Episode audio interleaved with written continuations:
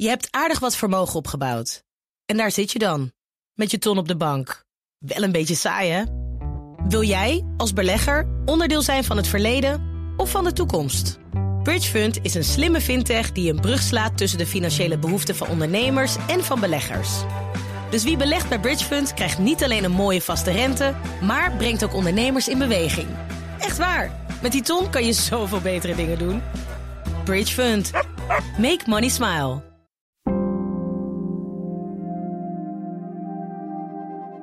Ik wil gewoon nu, binnen nu en anderhalf jaar miljonair worden. Ik bedoel, als je dat zegt, ja, moet je je voorstellen hoe mensen daarop reageren. Zojuist een video geüpload over een sector waar ik meer dan honderdduizend euro heb, uh, in heb belegd. Dus uh, heb je hem nog niet gezien? Check hem, hij staat nu op mijn kanaal. Kijk, er is een reden, kijk, dit, dit is belangrijk om te vermelden. Er is een reden waarom mijn generatie, generatie na mij, niet meer de banken vertrouwen en liever naar finfluencers kijken voor hun advies. Daar is een reden voor. Omdat ze het gevoel hebben dat die mensen daarin pakken op de Zuidas of op Wall Street niet in het belang denken van de jongeren, van de nieuwe generaties. En dat hebben ze keer op keer bewezen door foute keuzes te maken, waar we nu praten over inflatie en hoge prijzen, waardoor het, er wordt gezegd, nou, het is Oekraïne-oorlog, maar het is ook doordat de rente zo laag stond en quantitative easing in de afgelopen jaren. Um, en dat omdat het niet wordt vermeld, maar wel wordt vermeld is door influencers, denken mensen van ja, zij hebben de antwoorden. Dit is het tweede seizoen van Achter Gesloten Deuren. In de komende vier afleveringen ontrafel ik, Paulien Sewuster, samen met mijn collega Sonny Motké de grote beloftes van finfluencers. We proberen erachter te komen waarom mensen hier zo graag in willen geloven en wat finfluencers waar kunnen maken van die gouden bergen. En we onderzoeken een enorme investeringskans die te mooi bleek om waar te zijn. Die uiteindelijk de toezichthouder ertoe dwong om voor het eerst een finfluencer aan te pakken. Dit is aflevering één. Een nieuwe generatie. Wat geldt bij een traditionele beleggingsadviseur, uh, voor een, uh, een bank of een vermogensbeheerder, is heel vaak, nou, die moeten een certificaat van bekwaamheid hebben. Die moeten aan allerlei regelgeving voldoen. Hun posities uh, goed meedelen aan de toezichthouder. Want anders, ja, uh, dan kwe- zit je voor eigen parochie te vertellen. En dat is niet transparant. Wat je ziet bij die nieuwe groep is, ja, daar is geen register voor. Daar is geen uh, certificaat, er is geen opleiding. Maar dat is ook precies wat zij pretenderen. Hè? Ik ga jou al mijn kennis vertellen. Ik heb daar geen uh, certificaatje voor nodig. Ik democratiseer mijn kennis. Dat is een heel nobel iets, maar de vraag bij het F D is altijd, where is the money? Dit is dus Sonny. Samen onderzochten we de afgelopen tijd het fenomeen finfluencer. Mensen die jou vertellen wat je met je geld moet doen. Of in ieder geval jou vertellen wat zij met hun geld doen. De beste definitie om een finfluencer te typeren, iemand die online uh, social media kanalen inzet om reclame te maken voor uh, beleggingsproducten, ofwel kennis te verspreiden, informatie te verspreiden over bijvoorbeeld aandelen, de financiële markten, crypto's, et cetera. Aan de definitie die Sonny geeft hoor je het al. Finfluencer is nogal een breed begrip. Heel veel verschillende mensen vallen eronder. Je hebt de ouderwetse nieuwsbriefschrijvers, de jonge TikTokkers die je vertellen in welke cryptomunt je moet stappen, en de mensen die je op Instagram vertellen dat je met deze belegging financieel vrij kan worden. Ik denk dat iedereen die uh, in de recente paar jaar uh, online heeft gespendeerd en op zoek was naar informatie over uh, aandelen of crypto, uh, sowieso uitkwam bijvoorbeeld bij een Madelon Vos. Uh, je hebt een uh, Rabi Safi, die heet zelfs De Belegger. Dus dat zijn sterke generieke namen waar je ook hoog uh, volgens mij in de Google uitkomt uh, als je, als je zoiets zoekt. Maar je hebt ook mensen die misschien wat meer bekend zijn al van het traditionele tv. Uh, bijvoorbeeld Janneke Willemsen, bekende presentatrice ook geweest uh, op uh, N P O. Zit heel veel op R T L Z. Uh, heeft boeken geschreven over uh, blondjes beleggen beter. Dat is ook een segment, uh, dat hoort ook onder finfluencer. Mensen met heel veel kennis die dat willen verspreiden, maar daar wel ook uh, aardig aan kunnen verdienen. In de coronatijd werkte Sonny op de beursredactie van het F D. Hij zag toen dat steeds meer jongeren gingen beleggen. Daar worden verschillende verklaringen voor gegeven. Ze verveelden zich, hun spaargeld leverde niks op.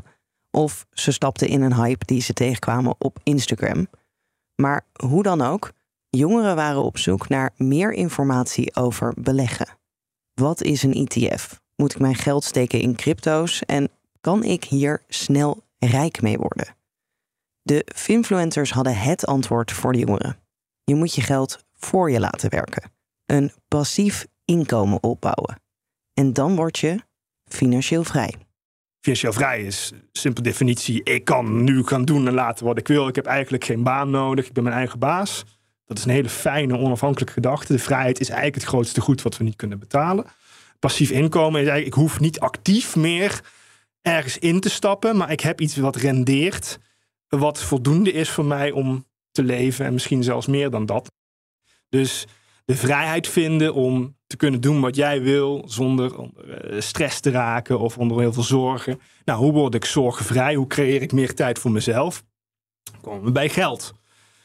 Waar we je bij het F D het meeste over schrijven. Nou, hoe kom ik meer geld? Dan moet ik een strategie zien te bedenken om uh, financieel vrij te worden of onafhankelijk.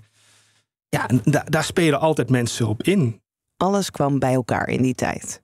Er waren veel mensen die wilden beleggen. Finfluencers die ze vertelden hoe ze dat moesten doen. En beleggingsplatformen die op zoek waren naar nieuwe klanten. Je merkte heel erg in de coronapandemie dat met name brokers enorm veel uh, klandizie zochten. We hebben het over uh, de buksen en de giro's van deze wereld. Maar ook vermogensbeheerders zoeken nieuw, uh, nieuw cliëntele. En ook de banken. En je merkte gewoon dat die traditionele instituten uh, nieuw jongere afzetkanalen zoeken. En dat doen ze door uh, finfluencers in te huren. Dus uh, om reclame te maken of heel vaak een linkje te zetten op hun website. Als je een podcast maakt over finfluencers, wil je natuurlijk heel graag finfluencers spreken. Dat lukte niet. Iedereen die we belden zei of meteen nee of wilde er even over nadenken. Maar ook dan was het uiteindelijke antwoord: ik doe niet mee. Als we vroegen waarom, kregen we steeds hetzelfde antwoord. Ik wil me niet associëren met de term finfluencer. Want finfluencers noemen zichzelf liever geen finfluencer. Ze vinden dat de term negatieve beelden oproept. Volgens hen hoor je vooral vervelende verhalen over finfluencers, terwijl zij eerlijk en met alle goede bedoelingen te werk gaan.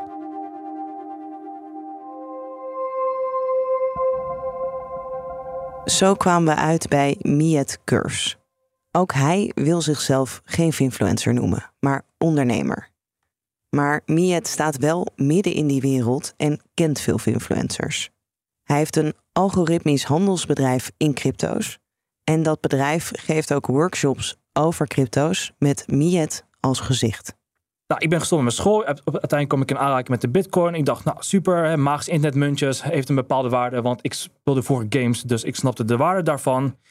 En uh, toen realiseerde ik me pas, pas ook echt van, hé, hey, ik kan mijn geld ook voor mezelf laten werken. Maar ik snapte er helemaal niks van. Dus ik ging online zoeken naar allemaal moeilijke termen.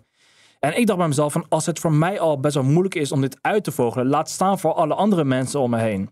He, dus hoe mooi zou het zijn als ik jou kan uitnodigen, samen een bakje koffie drinken. Ik help je erover, ik betaal jouw koffie. Want de meeste mensen dachten van, ja, bitcoin, ja, ja, raar. Um, en zo begeleid ik mensen, omdat ik mij realiseer, en dat klinkt, klinkt uh, een beetje zweverig, maar ik realiseer me, dat is hetgene wat ik uiteindelijk nalaat aan deze wereld. Dat ik iemand vooruit heb kunnen helpen, hoe die met zijn geld moet omgaan, het stukje financiële educatie, en dat diegene het vervolgens weer kan overbrengen aan zijn kinderen, aan zijn moeder en zijn vader. Dat is voor mij een heel mooi, nobel streven. Het belangrijkste verdienmodel van de finfluencers is volgens Miet affiliate marketing. Dan krijg je als finfluencer betaald als iemand via jou klant wordt van het bedrijf. Meestal werk je samen met platforms. Uh, je hebt ook Nederlandse platforms, waar we het vaak over gehad hebben, zoals een, een Bitvavo. Die uh, zegt, nou ja, goed, we willen groter worden in Nederland. Dan ga je naar, uh, naar, naar nieuwswebsites, naar influencers van, hey, nieuwe exchange. Uh, als je mensen hier naartoe leiden, dan krijg je een bepaalde uh, percentage van de transactiekosten die zij betalen. Uh, kun je ook wel goed uitonderhandelen. Um, Wat bedoel je met goed uitonderhandelen? Kan je dat uh, concreet maken of getallen? Nou ja, als het percentage vast percentage is, affiliate uh, fees, dan is dat tien procent. Dan kan het ook bijvoorbeeld als, nou, als je een goede following hebt naar twintig of dertig procent. Um, en als je mensen daarheen brengt en die gaan daarop handelen, dan uh, krijg je een gedeelte van de transactiekosten. En uh, nou, wat je voor ons kan doen is uh, nou, wat video's maken om te kijken van, ja, hoe moeten mensen daarop handelen.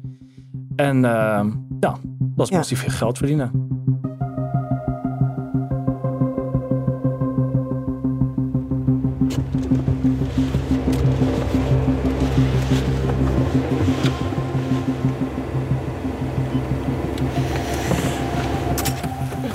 Dat zal hem zijn. Daar. Op de pompa. We zijn aangekomen in Brabant bij Tom Lassing.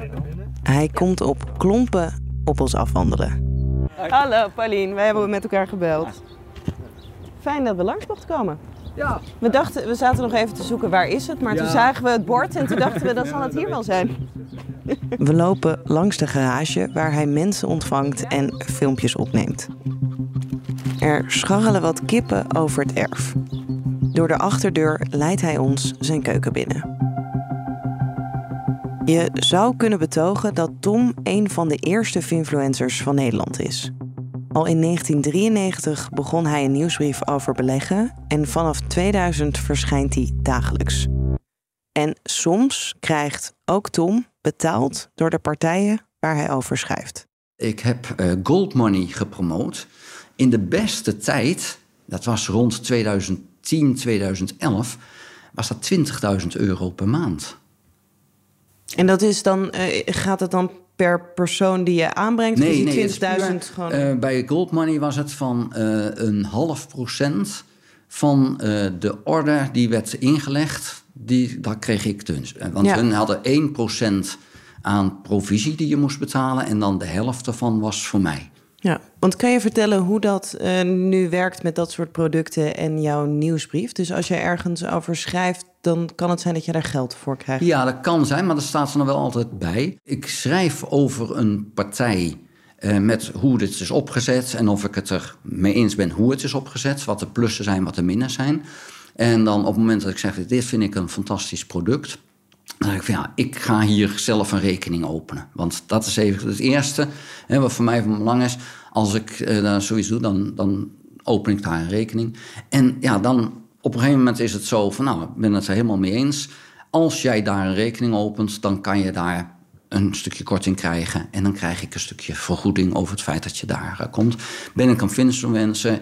Ja, misschien wel. Het is niet zo dat ik advies geef om dat te doen. Ik schrijf erover dat je dat kan doen en dat ik het heb beoordeeld. Ik neem dus wel een risico, want als ik het heb beoordeeld en het blijkt dus toch fraude te zijn, dan ben ik natuurlijk wel het haasje, want dan ben ik mijn naam, mijn goede naam kwijt. Ja. Dus vandaar dat ik ook wel degelijk onderzoek doe van ja, kan ik hierachter staan? Hè? Hoe is die opbouw? Is het geld wat ze dan pakken, uh, wat hun dan van hun is? En dat ze ermee handelen, of blijft het geld daadwerkelijk van jouzelf? En ben jij degene als klant die bepaalt wat ermee kan gebeuren? Ontzettend belangrijk, maar dat zie je bij verschillende bedrijven, dat het daar dus vaak misgaat.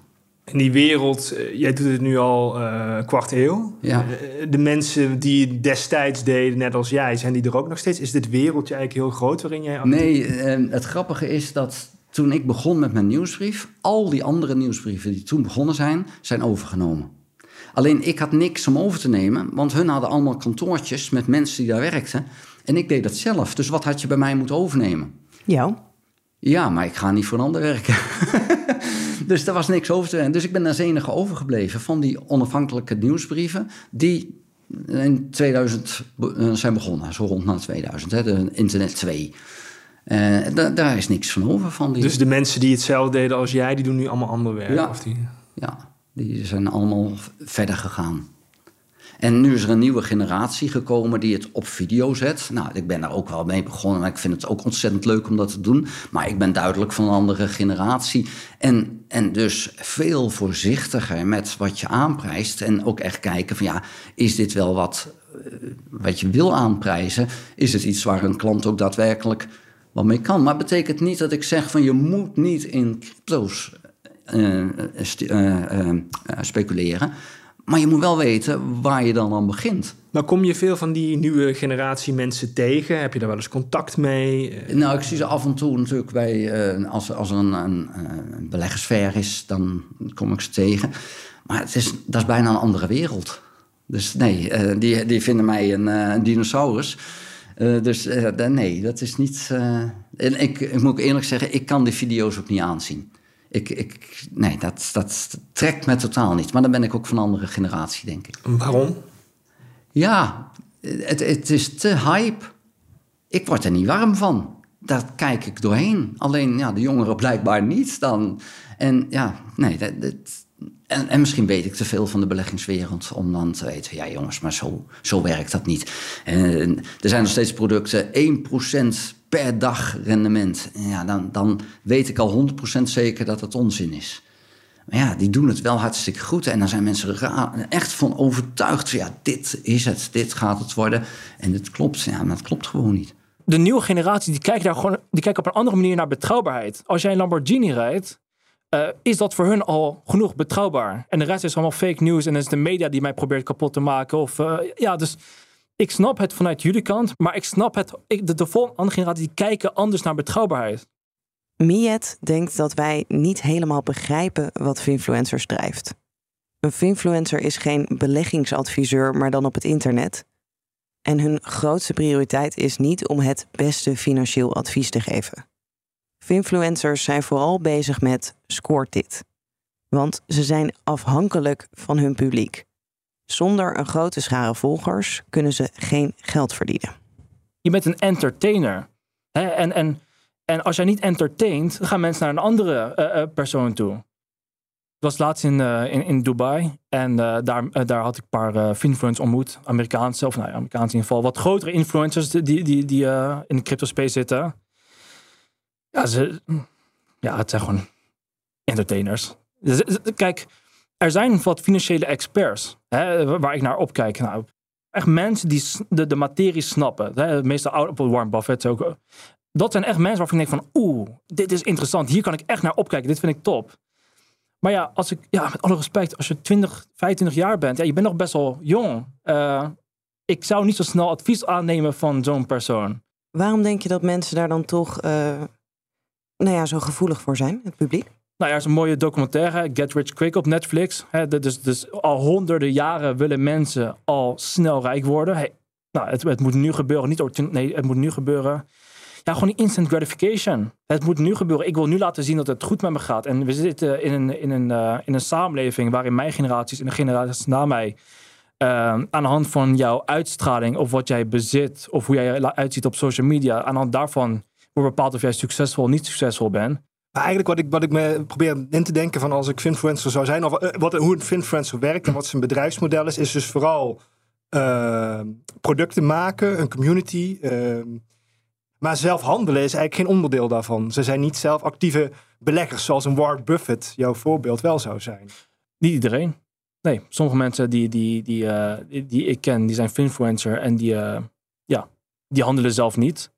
Uh, als je vraagt inderdaad wat voor portfolio's ze hebben... ja, dan hebben ze meestal niet heel veel portfolio... of hebben ze soms helemaal niks in crypto. Um, Vraag je ze wel eens waarom ze dan niet handelen? Omdat ze het niet kunnen. Ze kunnen niet handelen. Ze kunnen wel goed lesgeven. Ja, maar als je naar school gaat... heb je ook misschien een economieleraar... waarvan mensen denken van... ja, maar als je het allemaal snapt... waarom ben je niet een miljonair? Bij wijze van spreken, hè? Ja, misschien zit dat niet in zijn straatje. Ik kan hij wel heel goed dingen uitleggen. Kan hij het op een goede manier vertellen. Hij kan mensen meenemen. Maar zelf het doen, uh, ja, dat kan hij niet. En ja, dat kan. En dat vind ik heel lastig om te begrijpen in dit geval. Dat, dat als ik. iemand uh, mij uitlegt... Uh, nou, in deze munt moet je investeren... of uh, verdeel zo je portfolio... of wat je dan ook voor advies geeft... dan zou ik denken, nou ja, kijk je eigen video terug... of luister je eigen podcast... en doe dan gewoon precies wat je zelf zegt. Ja, raar is dat, hè? Ja, vind ja. ik vreemd. Ja, ja, uh, ja. En, en, en zij hebben dan andere keuzes of hebben andere investeringen... of denken van, nou, ik begeleid hen in deze... Uh, uh, of ik begeleid mensen in deze risicovolle investeringen... Uh, maar zelf doe ik het veilig. Uh, of zelf doe ik het gewoon helemaal niet. En ik, doe het, ik promote alleen omdat ze mij geld uh, betalen.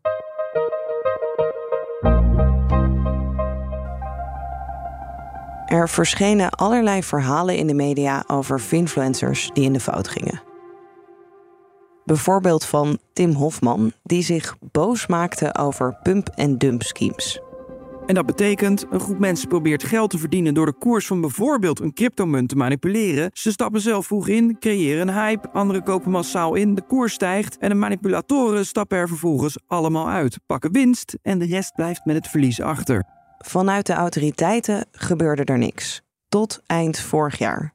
Toen werd voor het eerst een finfluencer aangepakt. Die kreeg een last onder dwangsom opgelegd van de autoriteit Financiële Markten. Deze vrouw promote, net zoals een aantal andere finfluencers, Grinta Invest. Een bedrijf dat in Nederland actief was zonder vergunning. Grinta Invest is een onderneming die geregistreerd is op de Marshall-eilanden en in basis een product aanbiedt aan beleggers om in te investeren eh, vanaf tienduizend euro instappen.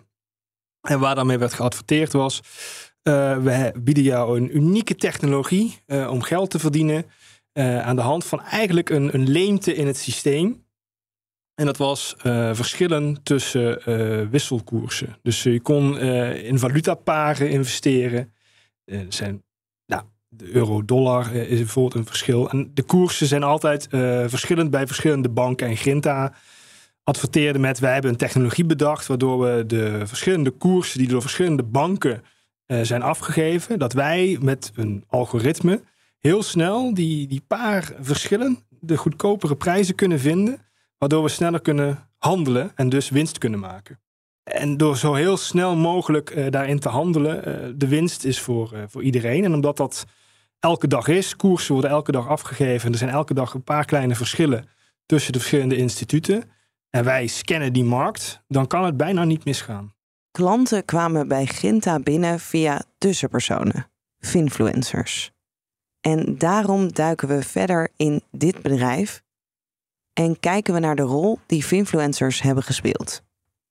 Daarmee komen we weer terecht bij Tom Lassing, de nieuwsbriefschrijver. Tom is niet alleen een van de eerste finfluencers van Nederland, hij heeft ook geld gestoken in Grinta. Ja, er was een lezer bij mij van mijn nieuwsbrief. Die kwam eigenlijk van, mag ik jou een keertje spreken? Nou, dus gevraagd, wat gaat het over? Ja, ja, ik heb iets heel moois en wil ik laten zien. Een fantastisch rendementen.